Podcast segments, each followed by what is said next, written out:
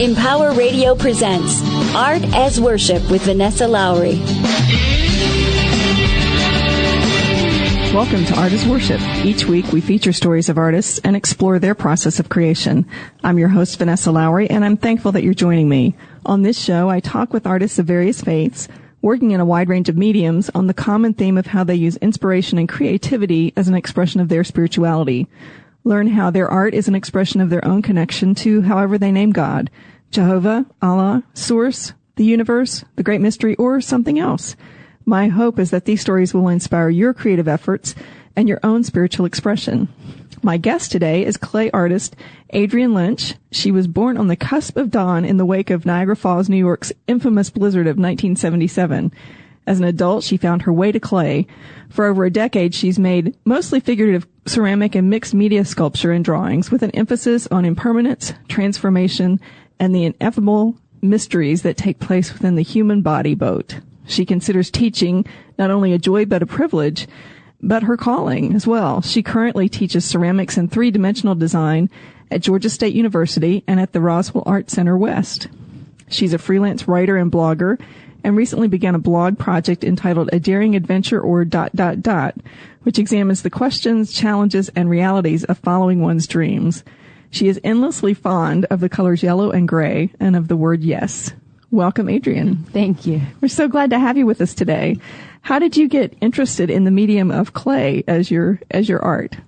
Well, um, I I didn't. I grew up in a very creative family, and I was always drawing and writing, but I never really had any contact with clay um, in high school. And uh, finally, when I, after some forays into other college studies, I went to the University of Georgia and decided I was going to study art. But I had no idea that I would have any interest in ceramics. And I took a class with Ted Saupe, who's an amazing ceramic artist who still teaches at UGA.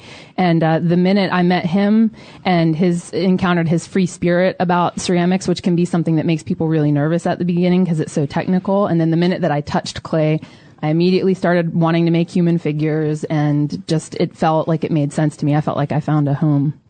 So how do you um, how do you feel like that your art finds uh, it connects to your spirituality? How do you feel like your spirituality finds expression through your art? Well, I think uh, maybe when I was in grad school was when I really started to understand for myself that that uh, my creative process it feels like a, an act of channeling you know? And so that's when i really started to understand when i had to kind of really explain my process to my professors and to myself that I feel like a conduit when I'm creating. And, and then I realized, well, you know, it's not coming from me. It's coming through me. And then, um, I had always been interested in spirituality as a kid. I was just a really natural seeker. And so I started to really let those questions that were always kind of percolating um, about some of the bigger, you know, questions of, of life. I started to really let them uh, manifest in the form that my work took. And I think that for a long time, maybe I was doing that in less direct ways, but maybe I was afraid to really be as clear with myself or with others about it because I didn't want to be pigeonholed, you know, in any particular way. Um, and I think that in in the world of fine art, there can be stigmas associated with, you know, saying that your art comes from a spiritual place, and people can dismiss that. Um, and I think that once I really just started to own that sense of being a conduit when I was creating and let my work really be about um, kind of life's impermanence and its sacredness. That's when my work started to really feel like my own, and that was during grad school. So, what do you? What is it about the human figure that draws you to recreate that in clay? That's a good question. I, I think um, it's an instinct for one thing. It's just always been the thing that I've wanted to do, and um, sometimes I move away from it, and then I always come back to it, and it's um, I think that that it's because for me, I see everything that I'm interested in, sort of reflecting on um, as an artist. I feel like I only know things through my own body, through my senses and my psyche, and all of that is is sort of in, you know encapsulated in what I think of as the human body boat. You know, it's not just our body. Our body is this sort of seat of our consciousness and our spirituality and our um, you know our energy and these things that we can't quite name or or um, that aren't completely tangible, but we we experience all of those through our body. And so I think that that's kind of the vessel for our understanding in life. And so to me, it's kind of the most compelling uh, form because it, you know, touches on all those different levels that our experience resonates on. And so I think that that's why I come back to it. Well, and I know that you said that you didn't get started in clay until you kind of started college, but that you grew up in an artistic family. Mm-hmm. At what point did you start thinking of yourself as an artist? I mean, probably when I was like three because, because my parents always gave me things to draw with and to draw on and I would draw, you know, on anything I had around me, like a napkin or, you know, and, um, and when I was maybe five, my dad started giving me these blank journals that were hardbound because he used them. He was a writer. And so he would give me, uh, the, the nothing book was the one that came out in the early eighties, you know, and, um, and it made me feel like, um, he was taking my writing seriously, and so that I should too. And mm, you know, uh, so I think that from a very early age, and I would draw pictures and write poems to accompany them when, from the time I was four. So I think that my parents kind of gave me the sense that that that that was something I could be, you know, take seriously and and do really consciously. And so I think probably for a long time, but then I I was recognized more for my writing when I was in high school.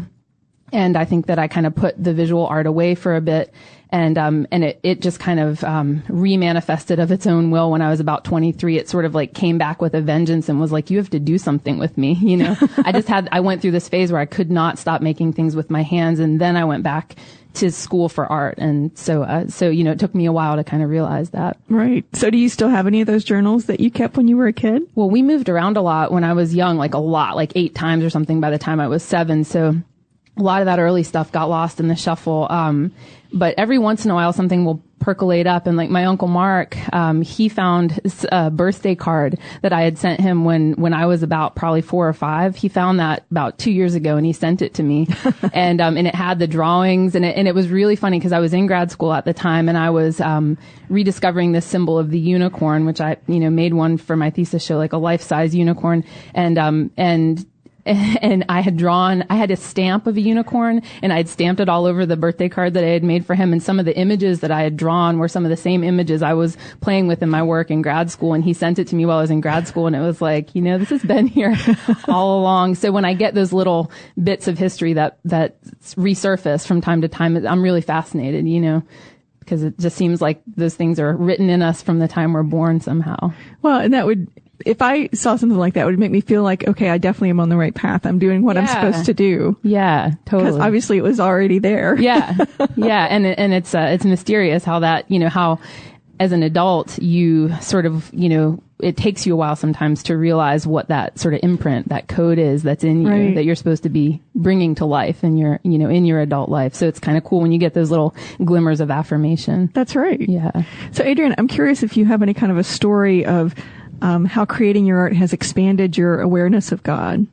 Yeah, I mean, I, I, think that that really started to happen in a concrete way in grad school, and I think, uh, like, uh, it happened on so many different levels, but I think that um, the work that I ended up making for my thesis show, which was kind of the big ex- exhibition that my three years of grad school culminated in, um, there were really two themes playing out in that work, and one of the themes was kind of the the sort of search to understand what love is about, and and um, and to understand to sort of make sense of the the trials and tribulations that can be part of trying to understand love both personally and through a relationship. And then the other theme was really um, kind of kind of the sacredness of everything, including all the little. Um, I, am a collector, and I'm I, I, can't let go of little things sometimes because I'll find some little bit of rusted metal on the street, and it'll look so beautiful to me, and then I wonder what what object it came from and what life it lived, and all the different things that have happened to it, and then I want to do something to kind of glorify it, you know.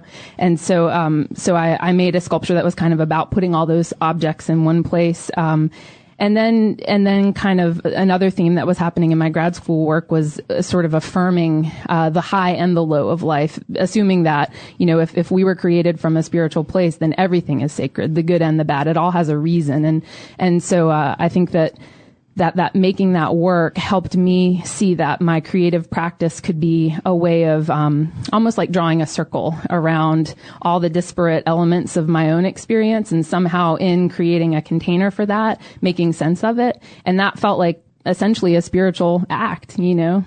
Well i think that's interesting that you talk about you know kind of embracing the the bad and the good as sacred because i think particularly in our culture we you know, tend to only think of the good that could possibly be sacred, that we don't really, we just try to ignore the bad. And so I, I think that that's an interesting concept to say, embracing it all and seeing it all as sacred. And then it's all, it's all makes a whole. Yeah. And I, it's funny because I think I, I, probably came at it from the other direction. Like we had, from the time I was young, there were uh, really a lot of tragedies and deaths in my family every year practically for a while. And, um, and so growing up, seeing a lot of that, I was, I was carrying all this, you know, heaviness around. And when I started making sculpture, a lot of my early work was quite dark. And, and some people might say some of my more recent work has a kind of a sadness to it. But, but in grad school, I had this kind of breakthrough that I could let the light into my work too. And one of the ways that I was able to do that was, you know, by, by being able to acknowledge that like both of the light and the dark are part of what we're supposed to experience. And I think that I had actually been afraid of making work that had levity because it would seem um, fluffy and sort of fake or something, you know, lightweight. Um, and then and then I started to see that that both of those dynamics needed to be there. You know that um, and and so for me it was it was harder for me to embrace the light aspects as sacred than it was for me to express the dark or to embrace the dark aspects as sacred. So um, so it's kind of funny how oh, that's interesting. Yeah. Yeah. So is it hard for you to show your work and have and get the feedback from people that view your work? Actually, it's not. I think the hardest thing for me at this phase of my life is to make enough work because I'm so busy teaching and doing all the different things that it takes to try to make ends meet and sort of further my career. Um, and so I actually really love showing my work and, um, I think that when I came to really, really realize, probably, probably during grad school, that that art is an act of communication and that that process it's you know it starts with whatever I'm channeling when I'm creating and then it moves through me and I manifest something but that cycle isn't complete. Like I haven't fulfilled my mission until I've shared it and gotten some feedback. That's the cycle right there. So I really look forward to those opportunities of sharing my work and um, I think being an art teacher like we have to critique all the time. We teach our students you make a project you might spend 3 or 4 weeks and then we critique it and it's not because we're going to tell you you're wrong or you're bad. It's not a chance to be negative. It's an opportunity to see what you were trying to do and evaluate how well you did it and then look at opportunities where you could push it further so that you can take that into your next piece with you. And so I'm not afraid of criticism, you know, so I actually really enjoy putting my work out there. Oh, that's great. Yeah. So when you're getting ready to create some work, do you have any kind of a process that you get into or, or a ritual that you use to get connected to that creative energy? I think for me, drawing is kind of the way that I get connected. And um, when I'm really kind of in a good rhythm with my practice, what I do is I'll start every session with drawing. And what I really love to do when I have the right space for it is to tape a piece of 18 by 24 inch drawing paper to the wall.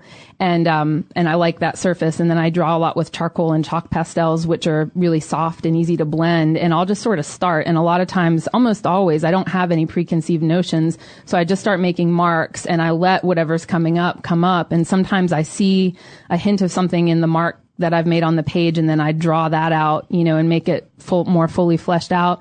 Um, and sometimes an image or a thought will arise and I'll go from there. Or maybe a dream had occur, uh, an image had occurred in my dream and, and I want to, you know, tease that out a little bit more. But that process is very intuitive and I kind of trust what happens in that process and I, and I'm not forcing it. And sometimes I have to do one or two drawings to get my mental clutter out of the way and then I get into that more flowing state. But once I'm there, that's where the creative process really opens up for me and where I feel like I really start to become a conduit. And usually I have to do one of those drawings and then step back from it and just kind of see what's there and, you know, feel how it's resonating. And that's usually where ideas for my sculptures arise. And that gets me into a zone and I, I trust what comes from that place because it doesn't feel like it's coming from my logical mind. It feels like it's coming from somewhere bigger, you know, than me. And I, I really love that feeling when I'm in that zone. So do you have to have a certain amount of time to be able to you know, get into that space and then work on your sculpture? And, yeah. and what kind of time do you need to allow for that? Yeah, I mean, and that's that's such a hard part about the the phase of life that I'm in right now. Ideally, for me, I think um, a five hour block is so great, but even a three hour block will do.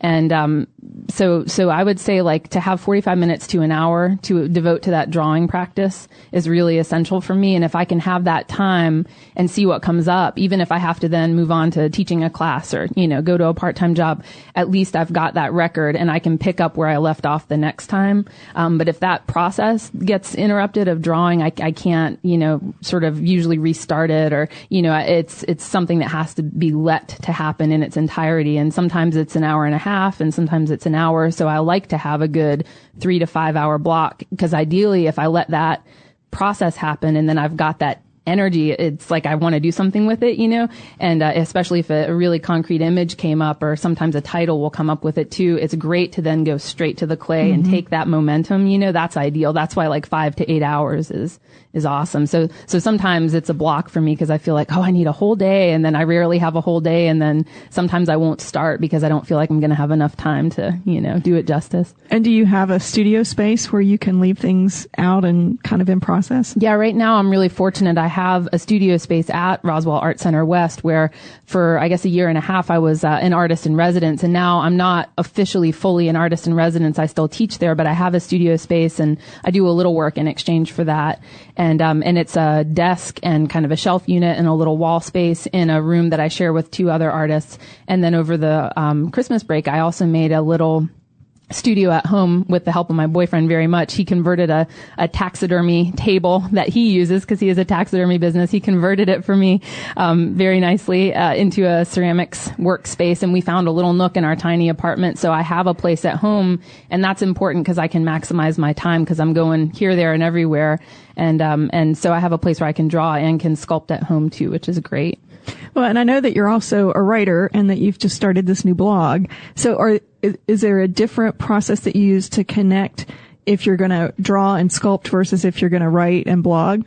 That's a good question. I think, um, I can usually tell uh, when I'm in a receptive place to write, and I'm not one of those people that believes in waiting for inspiration to strike by by any means, because you know life doesn't work that way, right? but um, but I have a very front loaded week in terms of my teaching and part time job commitments, and so by Wednesday night I've finished all of that and I'm exhausted. But sometimes I'm really reflective because I've just sort of uh, processed all this experience, you know, and now it's time to kind of digest it and reflect on it. And so usually, um, some and sometimes when I'm when I'm having a hard time winding down at night and I, I should be asleep, but I, can't I just can't sleep even though I'm exhausted. That's a really good time for me to write. And I think the best thing that I need to be able to be receptive as a writer is is total quiet. And I find that the times when I feel like there's less um, sort of psychic clutter out there are the times when people are sleeping. So really early morning or really late yeah. at night, I can actually think straight because I don't I don't feel like there's as much energetic interference. You know, it's like the whole world is quieter and I feel like I can be a better channel at that point. You know, my antenna can actually pick up on a more specific signal instead of all the things that are going on out in there in the world when people are wide awake. And, well, know. I totally get that. I, I completely agree with that too. So I think that's interesting. So tell us a little bit about this new blog that you're starting and what, why you decided to do that. It, it's one of those things I think that, um, and kind of like where a lot of my sculptures come from. Over the Christmas break, I was thinking, you know, I I, I want to make uh, a space in my life more seriously, more conscientiously to devote to my writing because um, it's something that's really important to me, but I haven't really made a space for it yet in my in my professional life and. Um, and so I had that intention kind of, you know, percolating. But then it was like one day I just sat down and this thing just kind of moved through me and I started this blog. And it literally, it wasn't like I had this business plan and I had some ideas that I had thought about, but it really just kind of happened all one day. And it was like, you know, a 15 hour day. And then I was like, what just happened? You know, and that's, that's like one of those things. I trust that, you know, cause it wasn't just me sort of manufacturing it. It felt like, um, uh, finally the factors were right, but it was like a manifestation of something that needed to be communicated through me. And I, I thought it might just be, you know, who's going to read this dinky little blog? And there's a gajillion awesome blogs out there. So, you know, what's going to distinguish mine? So I just thought, well, at the very least, it'll, it'll give me a kind of obligation to put my thoughts to words. And, um, and I've been really just pleased and grateful at the response because a lot of people are reading it and um, you know i know a lot of creative people and a lot of people seem to be resonating with some of the challenges and questions that i'm bringing up.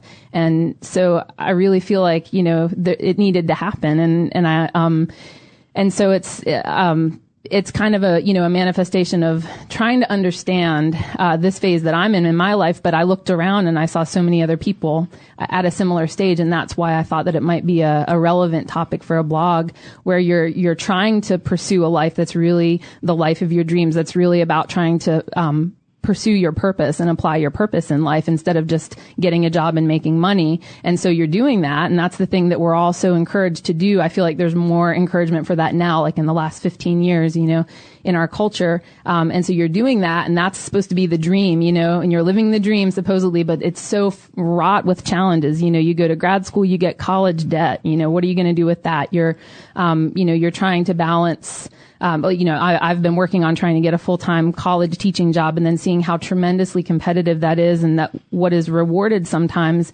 um, isn't always that you're doing an excellent job as a teacher, but that you're going to be, look like an art star and make your university look good, you know, and that, right. and so, so sort of coming to terms with some of the realities or, or eking out, you know, a meager existence for years while you put like an album together or write a book, um, and, you know, and how do you find happiness and is that how we're supposed to live, you know? Um, so, so I just thought like this, this is something that a lot of people I know are going through. And I think there's a lot here that, um, I don't understand and that I would like to, to bounce ideas off of other people about. So that was kind of the impetus for it. Well, and I do think it's fascinating, you know, with my own journey as well as the other artists that I talk to that, you know, sometimes you feel called to do something and you don't really have a plan as to where it's going to go. But then in a few years you think, oh wow, that's where that's where this was supposed to end up and look at this. So yeah. It'll be interesting to see what your writing does in the next few years. Yeah. Yeah, and it and it's been I get like a genuinely fulfilling feeling after I write each blog post, you know, and I'll work on it, I'll edit it and stuff before I post it. It's not just a totally off the cuff kind of thing, but I can tell it's something it's part of what I'm supposed to be doing because after I do it, I feel like relieved, like there was something I needed to get out and I got it out, you know, and then it's such a great format because it's like a dialogue, you know, you put it out there and then there's fairly re- quick responses to it because of the digital age and so right. um, it's a really it's a really satisfying format format for something that I intend to be sort of a conversation, you know. Well, and I'll ask you this again at the end, but tell our listeners how they can find your blog. Oh yeah, so it's it's called a daring adventure or dot dot dot and it's at weebly.com. So if probably if you Google my name, Adrienne Lynch, and then a daring adventure or dot dot dot the words D O T D O T D O T and Weebly, you'll find it. Okay, yeah. great. Yeah. Well, Adrienne, how has your art affected your spiritual evolution or how has your spiritual evolution affected your art? That's a good question. I, and I can think about answering it in both directions, but I would say the way that my art has affected my spiritual evolution is that, um, is something that I've really come to understand as as a collector of flotsam and jetsam, um, as someone who sees sacredness and even like the most lowly things. When I bring all those lowly things together, or when I make art that's about things that are really difficult, like you know death, loss, or heartbreak, you know, um, or loneliness, or just that big question mark feeling that you can have in the sort of in the pit of your soul. When I make art about that, um, it, it, feels as though um, it somehow gives whatever that difficult thing is a hug. You know what I mean? And and so in that sense, it feels like it. Um, I don't know if elevates is the right word, but it kind of affirms that that that even difficult experiences are there for a reason, and they're supposed to have a place in our our growth and in our understanding. And so, um, for myself personally, making art about some of the more difficult aspects of life has actually helped me kind of let go. It's like I don't need to carry the heavy energy of that around anymore because I did this alchemy and I made something from it. And then what's really been gratifying is then sharing you know, work that, that comes from those places with people. And sometimes people just see the, the sadness or the heaviness. And, but most of the time people will open up about, you know, the way that something touches them. And these are all experiences that we share as humans, you know. Um, death is something, you know, that's universal. Heartbreak, you know, some of the, the search for meaning, the search for a partner, all those things. And so usually, um, it seems like, seeing work about those issues, especially if it hits you at a gut level, can elicit um, sharing of stories from other people, and it connects us that way. But also, it might help lighten somebody else because sometimes when you just sort of share your story, it's like you're unburdened from it. You know, like maybe you were just kind of carrying it like an extra bag, but then you open it up and you show it to someone else, and it's not so scary anymore. You know, and then you realize like, oh yeah, we all have these little bags that we're carrying around, but but we don't have to carry them in a heavy way to bring some light to them, and so. I think that um, seeing how the process of, of giving form to to these kind of ambiguous, you know, kind of intense feelings and experiences um, can be a sort of lightening of them and uh, a releasing of them, and then a sharing of them, and and also an affirming of their purpose. You know, even the, the darkest things. I think that that has really helped me evolve spiritually. It's helped me be less afraid of the dark things and it's helped me embrace kind of the high and the low. Um, and I think there's this beautiful kind of metaphor in ceramics because you, you make something from this kind of blob of clay and you can make anything from it. It's just like magic. And then you put it in the kiln and this alchemy happens, you know, and you get it back out and, um, and you might do more stuff to it, you know, but it, but there's this transformation, like a complete transformation that happens in the kiln. And I, I feel like that same kind of transformation happens when, when I become a conduit and then I take what's moving through me and make it manifest. And I never really know what it's going to shape into. You know, even if I have a drawing and I have a game plan, it's like there's something beyond me that takes place in the process. And when there's this finished thing and I can step back from it, it's like this internal alchemy has taken place. And then there's an alchemy that gets shared with the viewer. And, um, and I think clay is such a great medium for me spiritually because it it uh, it sort of models in a concrete way this other alchemy that happens just through the act of creation and then sharing your creation as an act of communication. So uh, so it's it's really helped me understand things in a in a larger perspective kind of way on a spiritual level. Well, and I love that that whole idea of alchemy. I think that that's such a cool concept, and I I you know, to talk to so many artists and experiences myself with what you just said, that you can take these experiences and change them by the expression of your art. Yeah. And I, and I always think people that can't, that think, that can't think of themselves as artists, how do they do that? yeah. How do they, how do they process their experiences if they don't have a way to express it that way. So I think that's, I think you explained that really well. That was very cool. Thank you. Thank you. so Adrienne, how do your, um, how do your ideas come to you and how do you decide which ideas you're going to pursue? Um, I'd say probably in a big way when I draw, things will just arise and, you know, there's plenty of drawings that just never amount to anything or maybe they're just a drawing, you know, or they're an expression of something but it, it got as expressed as it needed to be just there. Um, but a lot of times imagery and titles will start to arise when I'm drawing and, and I can usually feel, and sometimes too I start with like a place that I'm at, like emotionally or energetically in my life in that moment, that day. And, um, and I, I sort of try to, you know, put that into the process of drawing and it'll start to take a shape. And I feel like there's a lot of energy behind something and it just needs to come out or I need to alchemize it to make some kind of sense of it. And so I think that that's where a lot of my ideas come from. And, um, and a lot of times the imagery will arise and a title will soon arise afterwards and either, you know, in the process of drawing or in the very early stages of building in clay. So I think that that's really where my ideas come from. But, but sometimes too, it's from, I, I, pay a lot of attention. I pay attention like too much, you know, to all the details of everything just as I'm, you know, driving to work or just going about my day. So sometimes too, I, I kind of feel like everything's a microcosm. And so something will just strike me and then it'll kind of reverberate, you know, in my, in my heart and in my imagination. And, and I can tell when there's something that needs to become something more, you know, that it feels like a lesson that I'm supposed to carry further, you know, or a mystery that I'm supposed to carry further in order to kind of unlock it. And those are places that ideas come from too. So do you have any way of tracking your ideas or do you just pursue the one that seems the, the most, um, urgent. Yeah, no, I, I think of um, several things as nets, and I'm really big into having nets to capture these fleeting moment, you know, glimmers that you get because there's too many of them. And if I didn't do something to record them or keep track of them, as you said, then who knows? I, and and I, I really hate that feeling like I'll, I'll wake up sometimes from a dream with such a clear something that I'm supposed to remember, and if I don't write it down, it seems so clear, but I'll lose it, and I hate that feeling because I can tell when I'm supposed to, you know, grab onto something and do something with it, and if I sort of fall short of that mission, you know. So I I use nets. I use my journal as a net, and sometimes I don't have it with me, and I have several journals going at any one time. So I'll scribble on whatever I've got and hope that I keep up with that scribbled piece of receipt or whatever it is.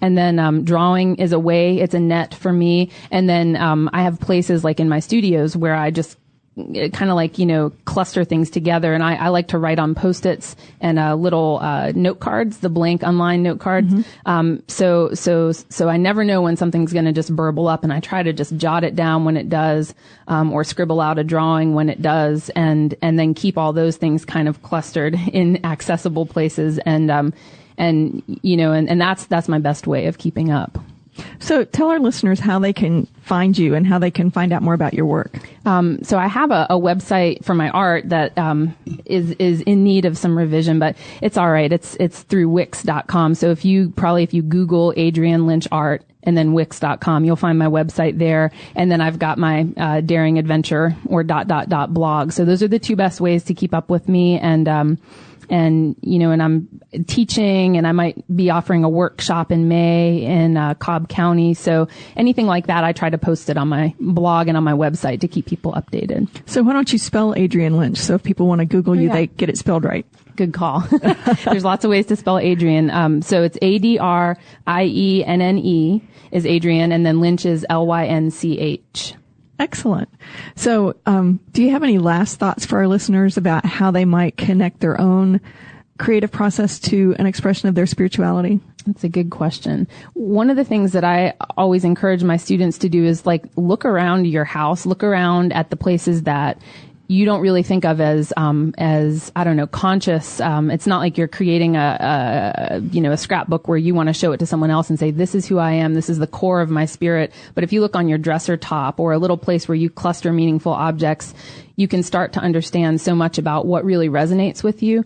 And I think if you start there and look at the colors in your closet and you know look at the things that you snatch out of magazines and pin up on your little, you know, cork board. And um, if you start to pay attention to those little bits, I feel like those are things that you know, are, are speaking to us, maybe God speaking through those things to us, and it's trying to tell you something kind of about your soul's code. And if you kind of pick up on those bits and pieces and try to do something creative with them, even if it's as simple as making a collage, you know, um, that those things will start to inform you more about what speaks to your spirit. And, and I think that's such a great place for any creative practice or just for trying to get to know yourself better and, and to just honor, you know, what's unique about you and what you were meant to bring into this world. Excellent. Well, thank you so much Thank for being on the show today. It's been a pleasure talking with you. It's been a real pleasure. Thank you, Vanessa. Excellent. And thank you to our listeners. I welcome your suggestions or comments on this or any of our shows. You can find links to all of our shows on Empower Radio and on our website, artasworship.net.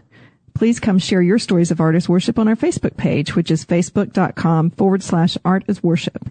Listen in next week as we talk with another artist about their creative process and how it connects with their spiritual journey. May you have an inspired and creative week. Namaste.